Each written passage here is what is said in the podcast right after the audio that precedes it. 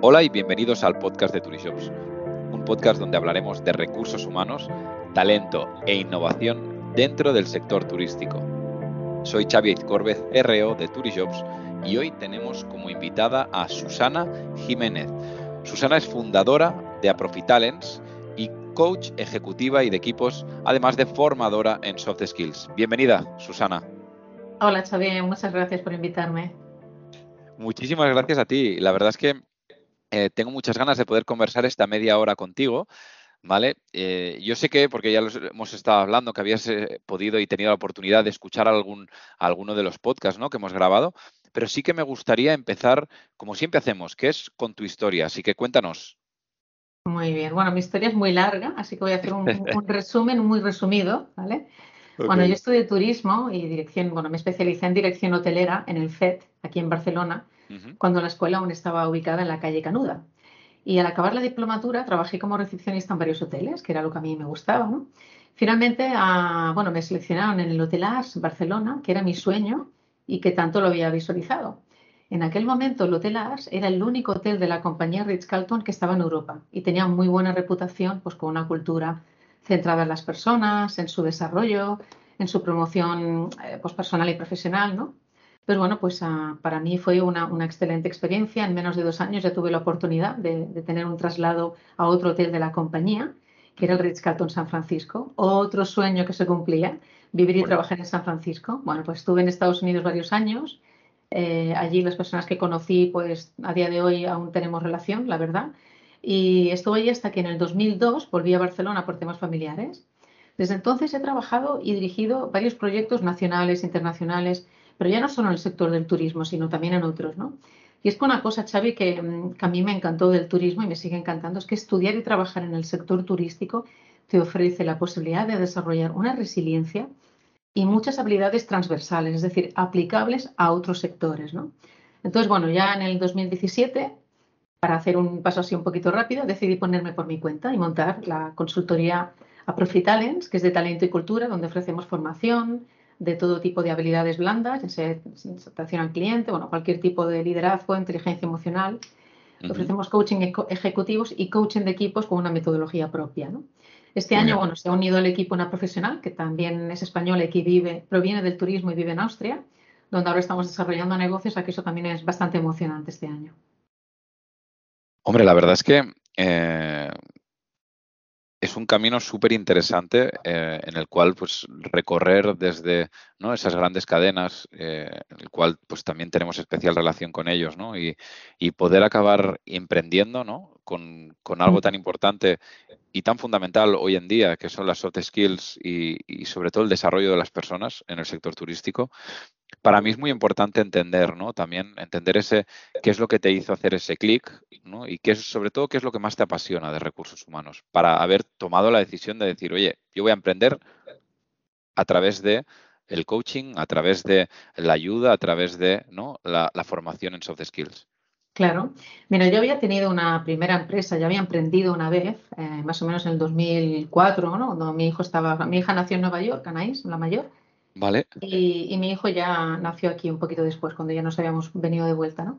Entonces, en este momento, claro, los dos niños pequeñitos, mi ex marido pues trabajaba muchísimo en el sector de la pastelería, estaba viajando constantemente, ¿no? Y bueno, me surgió la oportunidad de, con una persona que me conocía bien, que me dijo, mira, justamente eso, ¿no? O sea, con toda tu experiencia de liderazgo, de servicio, ¿sabes? De la excelencia, temas de marketing, de recursos humanos, pues me gustaría que fueran mi socia. Y montamos una empresa en el sector sanitario. O sea, yo en aquel momento le dije, pero ¿cómo me presentas esto? Si yo lo que sé es de turismo. Y me dijo, mira, no. Entonces ahí fue cuando vi la, relevancia del trabajo que había hecho y cómo había desarrollado como para poder trabajar en otros sectores, ¿no? Luego, bueno, volví largo de explicar, ¿eh? por muchos motivos, pues bueno, la empresa fue muy bien, pero al final pues vendimos la, lo que es la, todo lo que es la, la, bueno, el fondo de empresa y los clientes a otra empresa de la competencia, ¿no? Y ah, por diferentes motivos largos de explicar para otro podcast. Entonces ya volví otra vez al, sector del, turismo porque era, era, más sencillo, ¿no? Para aquello volver a arrancar. Y, a mí me encantan los recursos humanos porque al final, claro, cuando estás trabajando en hoteles, ah, el, trabajo del líder es realmente estar al servicio de tus empleados. Vamos a hablar de forma llana. ¿eh?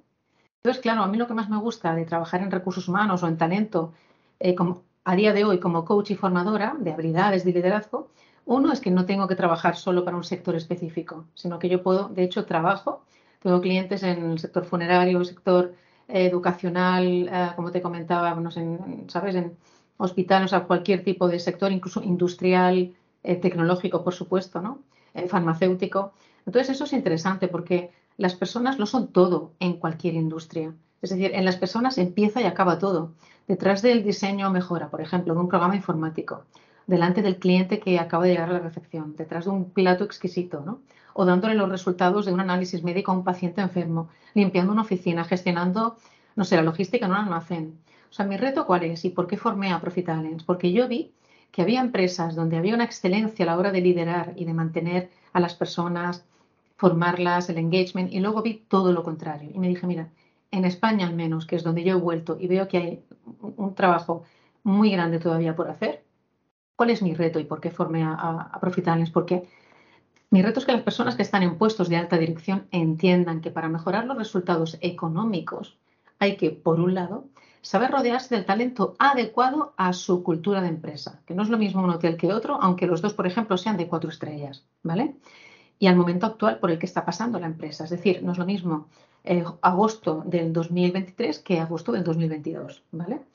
Entonces, ¿qué pasa? ¿Qué, ¿Qué significa eso? Que las necesidades de contratación ya no son las mismas. Y por otro lado, mi otro reto es que estos directivos entiendan que para que estas personas contratadas ayuden a la empresa a crecer, diferenciarse y ser muy competitivas, tienen que estar bien lideradas. Claro, hablando de liderazgo, o sea, para mí es algo que, estoy 100% de acuerdo, ¿no? Con todo lo que mencionabas. Em, pero sí que, como tú viste y, lo viste súper bien, que es, ostras, hay un potencial tremendo de ayudar al sector, ¿no? Hay un potencial tremendo de ayudar a los equipos, a los líderes de este sector, a, propiedades, etcétera, etcétera. A mí sí que me gustaría que, nos dieses tu opinión, ¿no? Acerca de una cosa que sí o sí deberíamos mejorar como sector, sobre todo para fidelizar el talento, ¿eh? sabiendo que es uno de los quebraderos de cabeza de la mayoría de negocios vinculados al turismo ahora mismo. Mira, Xavier, la, importancia del trato con las personas, o sea, sin duda, respetarlas, guiarlas, formarlas, acompañarlas en el proceso de, adaptación cuando se vinculan a la empresa. Y, por supuesto, cuando llevan tiempo, estar ahí por ellas, ser sus mentores, para lo que puedan necesitar, empoderarlas. O sea, luego de formarlas, dejar que tiren millas y que se sigan desarrollando. ¿Por qué? Porque ese trabajo, luego ellos tienen que duplicarlo, ese mismo trabajo. Lo que han observado en esa relación que hemos tenido nosotros cuando luego se incorporan personas nuevas ya en manos de esa persona, lo duplican. Sí, pero entonces, ¿qué es lo que queremos que dupliquen las personas en nuestra empresa? Si como líderes queremos que nuestros colaboradores o empleados lo den todo por el cliente, ofrezcan un servicio de calidad, personalizado, que son dos de las claves de la fidelización, o sea, retención de los huéspedes y convertirlos en prescriptores de nuestros negocios. Hemos de entender que los líderes tenemos que estar al servicio de nuestros equipos y no al revés. Te pongo un ejemplo muy gráfico, bueno, bueno, muy gráfico. A ver tú cómo lo ves cuando te lo cuente, De una persona cercana a mí que me explicó el fiasco de experiencia que tuvo hace poco, ¿vale? Entró a trabajar como camarera en el restaurante de un hotel de cinco estrellas de lujo de Barcelona. Desde el momento del proceso de selección todo fue un poquito caótico, poco organizado, con pobre comunicación en el proceso. Bueno, llega la entrevista y hablo más el entrevistador, su futuro jefe, que ella. Por suerte esta chica iba bien iba bien eh, preparada, entonces al final le dijo, oye, si no te importa, déjame un ratito que me gustaría explicarte pues lo que te puedo aportar, le hablo de los idiomas, de su experiencia, imagínate. Claro, finalmente, bueno, fue seleccionada, fantástico. Entonces le dijeron, ah, pues tienes que empezar en un par de días, todo bien, porque ella ya había dicho que estaba, ¿no? Pues inmediatamente disponible para trabajar. Claro, sin que tuviera uniforme o zapatos adecuados para trabajar, le dijeron, tú tráete unos pantalones tejanos negros y unas bambas. Claro, a ella le pareció chocante para un cinco estrellas gran lujo, Mm, reputado de Barcelona, pero sí lo hizo. Por suerte la chica tuvo el sentido común de no llevarse unos tejanos rotos negros desgastados, por ejemplo. Primer día de trabajo no sabía si le iban a dar de comer o no, porque nos lo habían dicho. Eh, tenía, tenía su horario de 9 a 5 de la tarde. Cuando llegó el momento de ir a comer, su jefe le dijo, yo puedes ir a comer y en 20 minutos tienes que estar aquí de vuelta. Ella pensó, uy, 20 minutos, bueno. Claro, vete a la otra planta donde está el restaurante, ¿no? Esto era la una de la tarde. No había parado ni un segundo porque había tanto trabajo ni para ir al baño. Claro, tú puedes pensar, bueno, pero ella podría ser proactiva. Yo puedo ir al baño. ¿Sabes aquello que nadie le dice nada? Ella está, que no tiene un segundo para parar. Bueno, Bueno, pues cuando llegó, cuando después de comer, ya, ya se puso el temporizador a los 18 minutos, cuando le faltaban un par de minutos, eh, no había acabado de comer. Entonces se fue masticando por el camino, no tuvo tiempo de ir al baño de nuevo ni lavarse las manos. Y claro, por prudencia pensó, bueno, mejor vuelvo a tiempo, que es mi primer día, quiero quedar bien. Oye, pues ya me lavo las manos en alguna pica de la cocina antes de incorporarme. Ese día estuvo ocho horas sin ir al baño. Al segundo día empezó a ver que la limpieza en los vestuarios de personal y en la cocina, donde se prepara lo que comen los huéspedes, brillaba por su ausencia no voy a entrar en más detalles porque tampoco se trata del tema, ¿no? Pero los pocos días que la chica estuvo allí trabajando, no hizo más que llevarse una decepción tras otra, en un cinco estrellas galujo, qué pena. Claro, lo único que ella disfrutó fue el trato con el cliente. Ella habla cinco idiomas, podía comunicarse con todos, disfrutar de, probablemente lo más bonito que yo que he trabajado muchos años, en 20 años en el sector de, en los hoteles, lo que a mí también más me gustaba, ¿no? Que es conocer a personas de todo el mundo, estar ahí, pues ayudarlas, servirlas, ¿no? Hacerles su estancia feliz, ¿no? Aquello home away from home. En definitiva, duró una semana allí. Para ella fue un alivio no volver más. Claro, su jefe no le hizo ni una buena presentación al equipo. Le dieron un delantal, una camisa arrugada. Ah, sí, pues vete a la lavandería a planchártela. Eh, no sabía dónde estaba porque era primer día. La chica que la acompañó con mala cara porque a su vez tenía trabajo y estaba lejos de la lavandería. O sea, en definitiva, que, claro, ¿cómo esperamos que alguien prospere en este ambiente, Xavi? ¿Cómo esperamos que esta cultura de empresa haga prosperar el negocio? ¿Saben los propietarios de estos hoteles que esto sucede? Es, Sabes que esta es la cultura, ¿no? Es decir, de algún lugar bien, de algún lugar va bajando y se, y se transpira hacia abajo, ¿no? O sea, hay lugares online como Glassdoor donde las personas dejan una valoración de su paso por la empresa, los empleados que aún están trabajando, los que se han ido. Igual que hacen los clientes con Booking.com o con Expedia, por ejemplo, y que todo el mundo lo puede ver. Al final esto también es reputación y si sigues haciendo esto durante mucho tiempo, ¿entiendes? Completamente, y de hecho has hablado de dos cosas que para mí son fundamentales, ¿no? De los líderes al servicio de los equipos, has puesto un ejemplo muy claro, ¿no? De, cómo esperamos eh, que a través de esta cultura que has mencionado, pues la empresa prospere, ¿no? Normalmente, pues eh, es una frase súper conocida que la cultura se come la estrategia para desayunar. Eh, y, y, eso para mí es, es muy importante. Luego, claro, como hemos entrado en el, tema de cultura organizacional y para mí es importantísimo porque es algo que, valoro muchísimo y que de hecho eh, intentamos dentro de Turijobs pues repensar, eh, ayudar, prosperar, porque has dicho algo también que me, ha gustado mucho, ¿no? Que, es que tenemos que formar a nuestros equipos y luego dejar que se empoderen, ¿no? Eh, para que cometan sus propios errores, ¿no? Y aprendan, y aprendan pues, con su propio camino, que para mí eso es, fundamental. Entonces, ¿cómo es de importante para ti la cultura organizacional de una empresa y, sobre todo también cómo ves, respondiendo a, también a tu, a, tu ejemplo, cómo ves al sector turístico con respecto a este tema? Mira, la cultura de una empresa, para definirla de forma sencilla, es la suma de los valores de las personas que trabajan en ella. ¿vale? Yo además que sigo, y esto parte del trabajo que hago es también divulgativo, yo doy clases a estudiantes ¿no? en la universidad y en, escuelas de negocios. Pues claro, siempre me gusta explicarlo de una forma sencilla. Cojo un vaso de agua, le pongo cada gotita, es una persona. Sí que hay gotitas más gordas, el jefe, el propietario, ¿no? que tiene a lo mejor más peso, pero son todo gotas. Y esa suma, el líquido que ves al final, eso es la cultura de empresa. Es decir, la, digamos, es la suma de los valores de las personas que trabajan en esta empresa. La suma de personalidades, de conductas, de formas de hacer, eso que hablábamos antes de qué quieres que se duplique en tu empresa, ¿no? El, buen hacer o el mal hacer. La cultura es lo que se permite en una empresa y también lo que no se permite. ¿sí? Eso también es cultura. Entonces, no es que sea importante, es que es fundamental. Como bien decías tú, de que te sirve una excelente estrategia y todo muy bien si la cultura no es la adecuada. Claro, la cultura se tiene que tener bien definida. De hecho, yo una de las herramientas que uso justamente con el tema de la cultura es para, para poder medir qué, valores hay y a partir de ahí ver pues, pues qué, cambios hay que hacer. ¿no? Porque los valores actuales de las personas van cambiando según el momento en el que se encuentren, ¿no? Y claro, la cultura tiene que estar bien definida, porque los valores actuales de esas personas ¿no? son, son sus comportamientos. Si no, es complicado acertar cuando contratamos a personas nuevas, ¿vale? Los valores son una empresa, porque ¿sabes qué pasa, Xavi? Que cuando tú tienes un currículum delante, pues es para mí la parte fácil, como consultora, la parte fácil es ver la experiencia que tienen, los, los, ¿no? todo, todo aquello, todas las hard skills, lo que estamos pidiendo, ahí está. Y a lo mejor tienes dos, tres personas que tienen un perfil en la que todos cumplen con el perfil. Entonces, ¿cómo saber quién de esas tres personas es la adecuada para nuestra cultura? ¿Qué cultura tenemos, la tenemos definida, ¿no? Entonces, bueno, los, valores en una empresa cambian con el paso del tiempo. Claro, por un lado, porque se van unas personas y llegan otras, porque la vida de la empresa, igual que pasa con la vida de una persona, cambia con los años. Y más a día de hoy, que el cambio es una constante y tenemos que estar adaptándonos, aprendiendo, desaprendiendo para volver a aprender lo adecuado. Claro, lo que antes funcionaba ya no funciona necesariamente ahora, ¿sabes?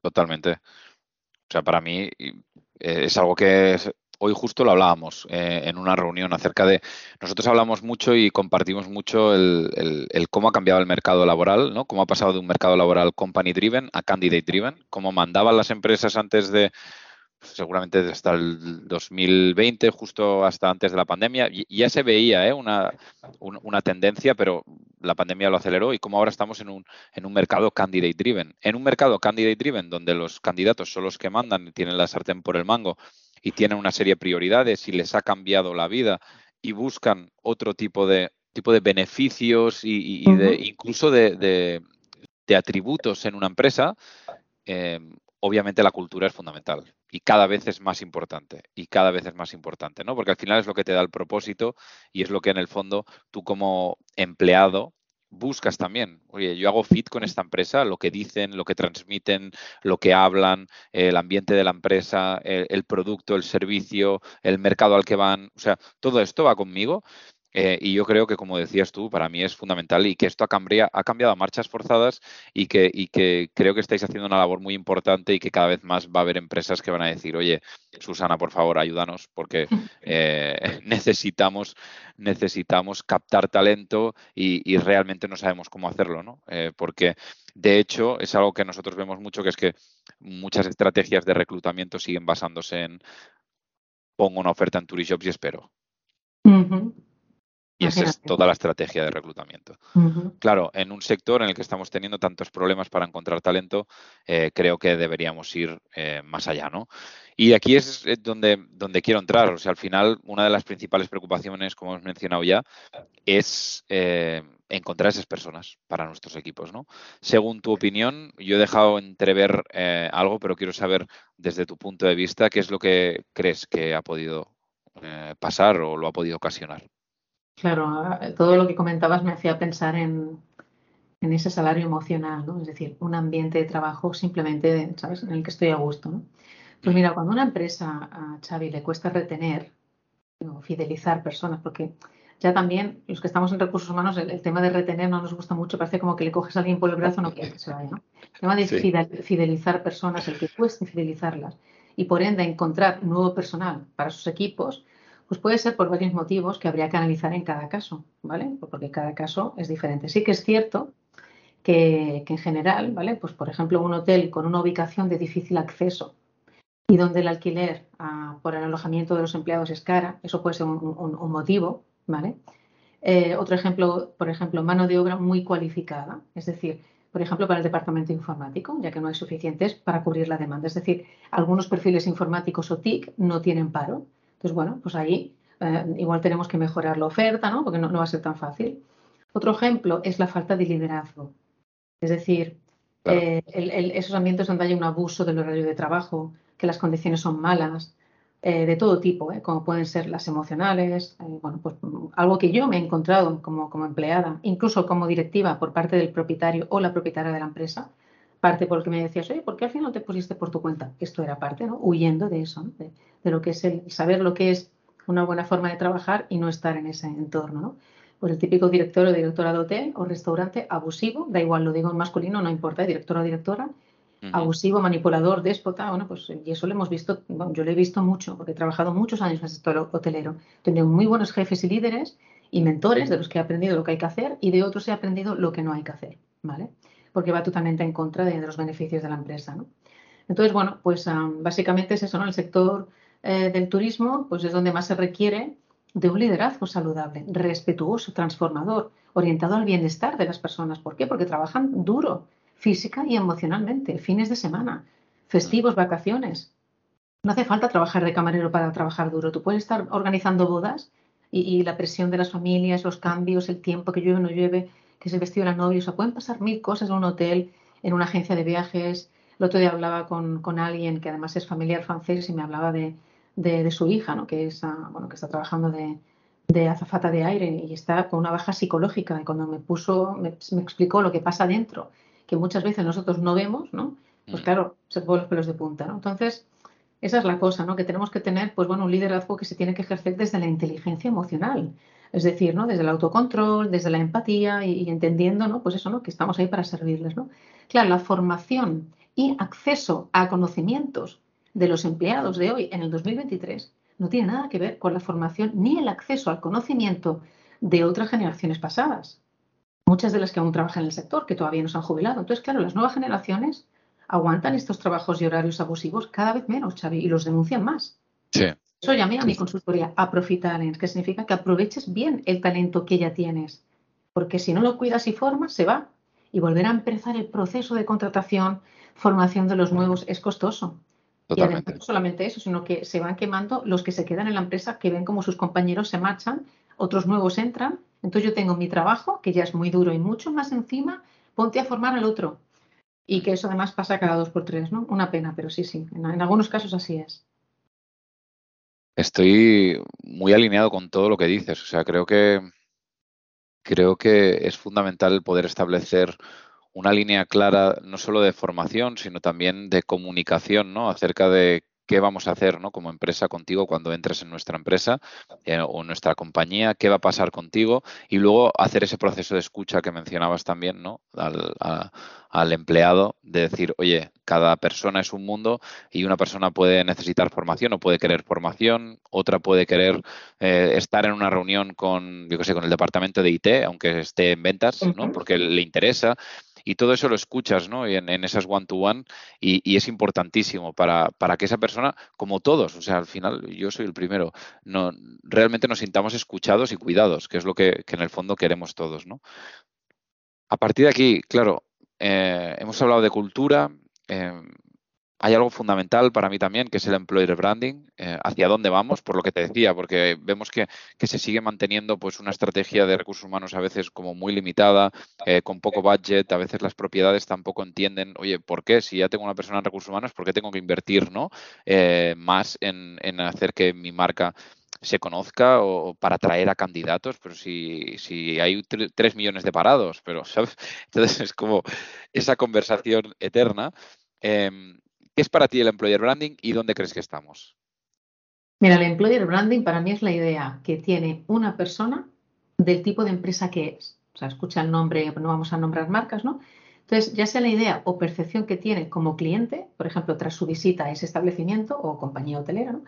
o, de, avión, o antes de ir, ¿qué le hará reservar o no? ¿Vale? es decir, todos tenemos la, la, imagen de un coche y para mí que es seguro y para mí que es moderno, ¿no? O que es, ¿no? Entonces, Claro, cuando la persona se va, la recomienda o no, o habla más de la empresa. Y encima puede ir online, con lo cual mucha más gente lo ve, ¿no?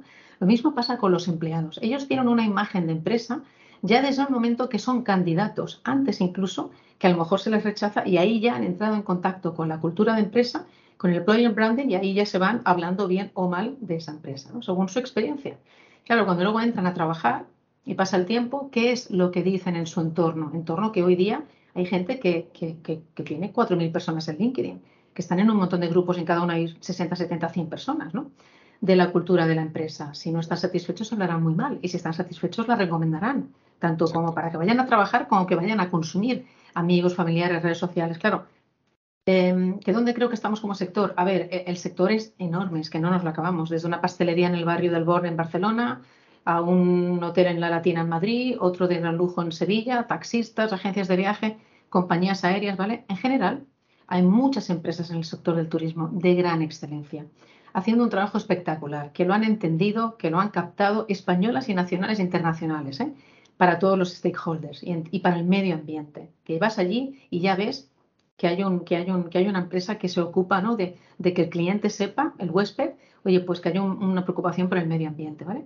Pero también es cierto que muchas empresas solo lo cumplen de puertas afuera, con lo cual la gente dentro aún está más, digamos, llanamente hablando mosqueada, oye, mira, mucho medio ambiente, pero luego nosotros mira cómo nos tratan, Claro, entonces, exactamente, es decir, hay unos requisitos mínimos que hay que, que, hay que, que hay que cumplir. Ya no hablo solo de la legalidad. que la gente pueda trabajar a gusto. O sea, si no ofreces un liderazgo saludable, pues hay muy mala fama en el sector para tu empresa. Entonces, todos conocemos historias de gente que se siente explotada, que trabaja muy duro emocional y físicamente por un salario bajo, cuando hoy día en las ciudades grandes, pues ya has visto que, es, como mucho puedes subsistir.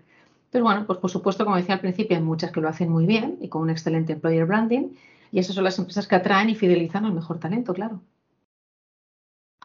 Completamente de acuerdo. O sea, para mí, algo que, es fundamental y, que has mencionado es esa coherencia entre lo que decimos al exterior y comunicamos internamente, ¿no? Eh, porque ahí es donde se rompe muchas veces esa armonía, ¿no? De intentar hacer todo lo posible para atraer, pero luego internamente, como bien decías, pues dejar abandonadas esas personas que ya llevan tiempo contigo eh, y que en el fondo, pues desde mi punto de vista, ojo, esa es mi humilde opinión, al final es eh, es lo más importante, la gente que ya tienes dentro, que ya han confiado en ti, que se están dejando la piel cada día, que están, ¿sabes? Eh, creo que, es fundamental mm, trabajar muy bien ya esa fidelización de la que, mencionabas, ¿no? Aparte de, obviamente, pues luego hacer estrategias de employer branding potentes para hacer que tu marca pues sea, sea una empresa que la gente pues, tenga ganas de trabajar ahí, ¿no?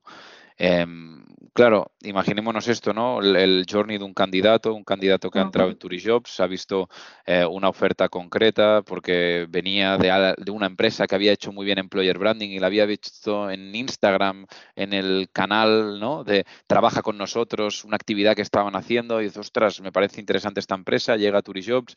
Eh, estás tú también ayudando a esta empresa, pues a, eh, imaginémonos, ¿no? Pues eh, ayudándolos a hacer el proceso de selección, incluso, oye, eh, ¿qué crees que hace en una entrevista final te decidas por un candidato u otro, ¿no? Este candidato ha llegado, ha pasado las distintas fases y, ostras, tiene una entrevista contigo que serías la persona que decide si va a entrar o no. ¿Qué es lo que pues hace que te decidas? Depende del perfil, Xavier. Es decir, si es directivo y tiene que aportar, pues, por ejemplo, mucha experiencia en áreas concretas que son indispensables para su puesto, o si es para un puesto donde lo más importante es la actitud y no y los idiomas, por ejemplo, pero no tanto lo que sepa antes. ¿no? En ambos casos, una vez cubiertos esos mínimos, me fijo en sus valores, sus, sus principios, sus comportamientos, cómo actuó, por ejemplo, el candidato en diferentes situaciones pasadas de otros trabajos, ¿vale?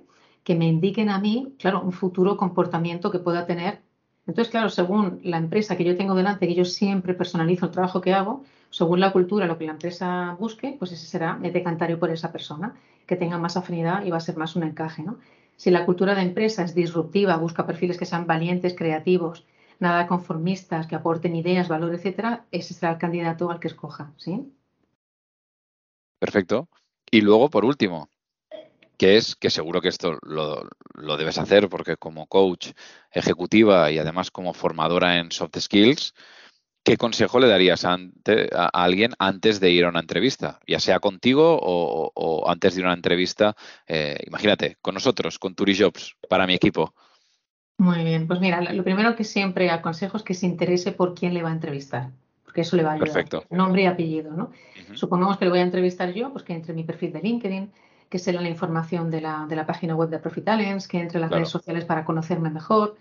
También a mí, claro, a la hora de la entrevista me demuestra, es una señal de respeto, de interés hacia el entrevistador, que escucha alguna de mis entrevistas o algún podcast o, que se lea algún post, que no se quede en la superficial, porque eso ya lo hace todo el mundo. Sí, ya me he mirado la web, bueno, ve más allá, ¿no?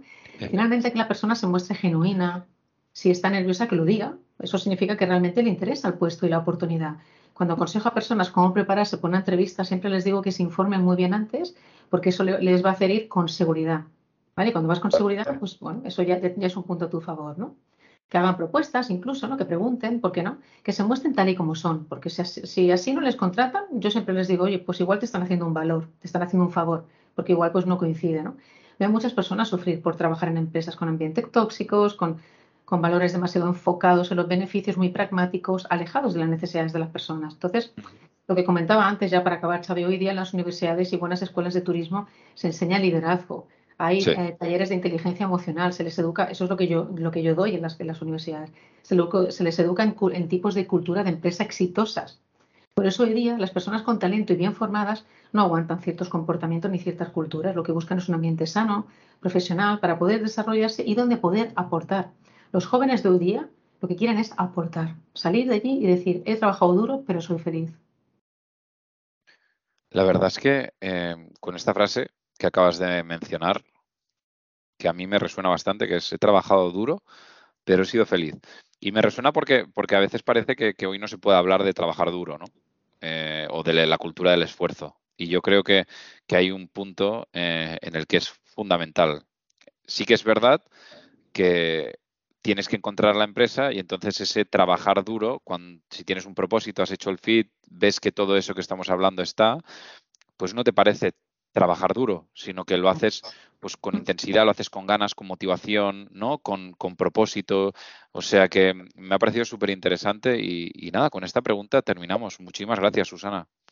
Tú también, Xavier, acabas de hablar de, justamente has dicho la, palabra propósito y ahí está, cuando tienes un propósito te levantas de un salto y haces lo que haga falta, ¿no? Oye, muchísimas gracias por la, por la confianza y, nada, ha sido un placer estar charlando contigo esta tarde.